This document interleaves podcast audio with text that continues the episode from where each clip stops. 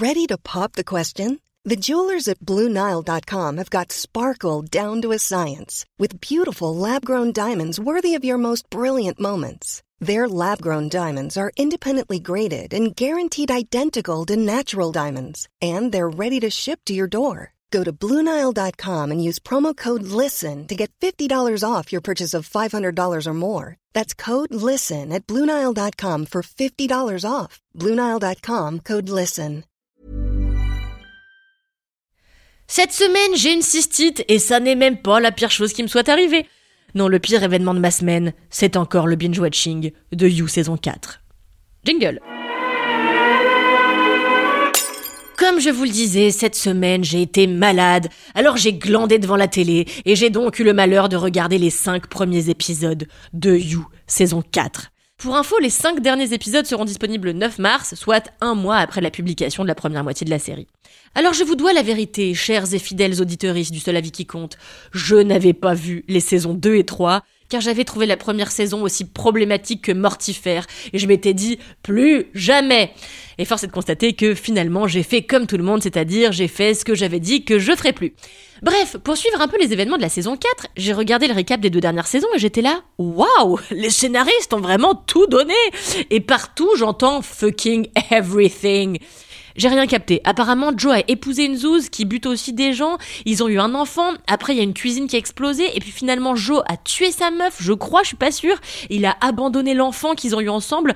Et après, il a aménagé à Londres sous une autre identité. Et tout le monde croit que son ex-femme l'a assassiné. Pff, franchement, euh, faut avoir de l'audace pour pitcher ça pendant une room de scénaristes. Allez les petits potes, on n'a qu'à tout mettre. D'habitude, je vous aurais dit, peut-être on choisit un truc dramatique et puis on les tire sur la saison. Mais là, c'est le public de Netflix, donc faut les divertir toutes les quatre secondes. Mettons tout. Vraiment, on dirait que c'est les scénaristes de Plus belle la vie qui ont écrit ce programme. Du coup, j'ai pas tout pigé, mais nul besoin d'avoir tout pigé aux saisons précédentes pour comprendre cette saison-là, puisqu'elle pourrait très bien exister comme une seule unité, indépendante de ses petites sœurs. Qu'est-ce que tu veux ? C'est pas évident. Je veux un ami.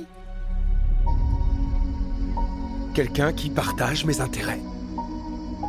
Quelqu'un à qui je puisse enfin raconter tous mes secrets. Je me soucie de toi, Joe. Dans cette saison quatre, on retrouve Joe, qui se fait désormais appeler Jonathan, et qui a emménagé à Londres pour des vacances européennes, pendant lesquelles il est censé arrêter de buter tout le monde. Sauf que malgré lui, il se retrouve embrigadé dans une espèce de murder party euh, dans la réalité, une sorte de whodunit en mode Cluedo géant, et se fait harceler par un type qui tue des riches. Sauf qu'évidemment, Joe tombe amoureux d'une meuf, ils ont une histoire super boring, et il retombe dans ses vieux travers. Alors moi, mon travers, c'est de manger trop de raviolis pimentés. Lui, c'est de stocker et de buter des gens. Donc finalement, autant je déteste cette série, autant elle me fait relativiser mes propres travers. Cette saison quatre, donc, se veut être une espèce de critique sociale des ultra-riches, dans un univers de fêtes, de drogue et d'alcool, auquel notre héros sociopathe se refuse à adhérer.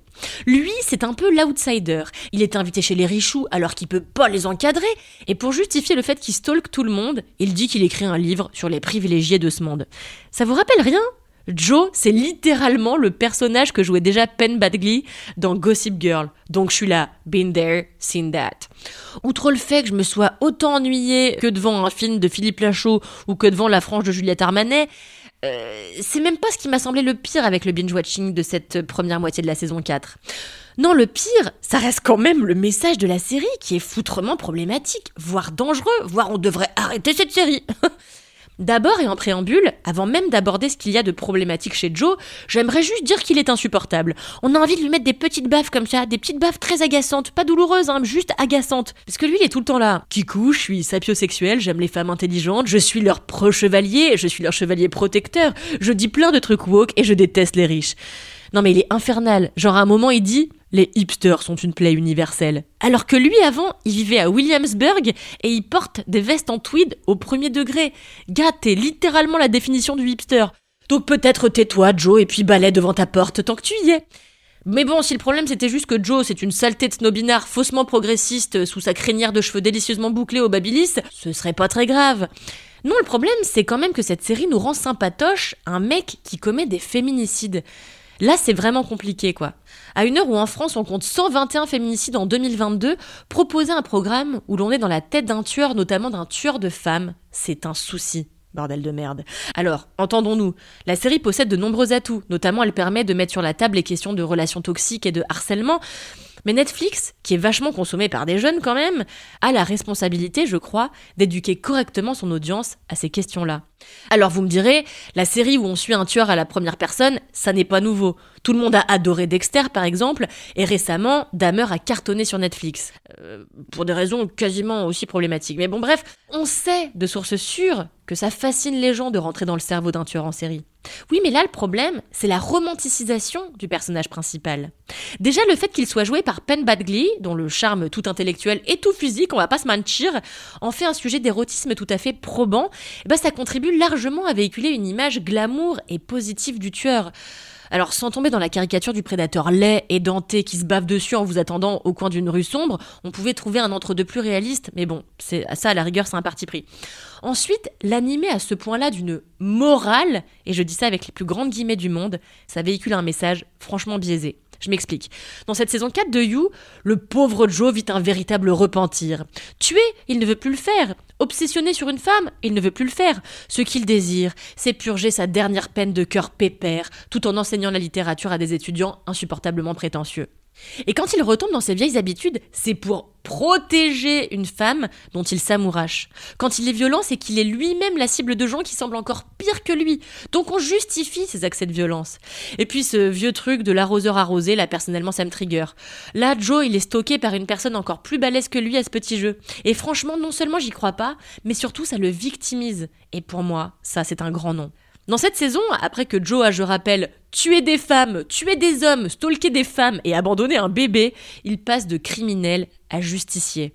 Eh ben, c'est un grand nom, guys, hein. Je trouve toujours cette série profondément grave, et le fait que ce soit un objet de fiction ne rattrape pas tout. En plus, c'est chiant à tous les niveaux, et je crois aucun personnage, mais c'est un autre débat. Allez, je vais quand même aller mater une interview de Penn Badgley, parce que c'est vrai qu'il a une barbe, on a envie de lui faire cousi, cousi, cousi, cousi. Allez, adieu, je suis devenue problématique. Ou alors je l'ai toujours été. Oh, éteins ce micro, Mathis, bordel!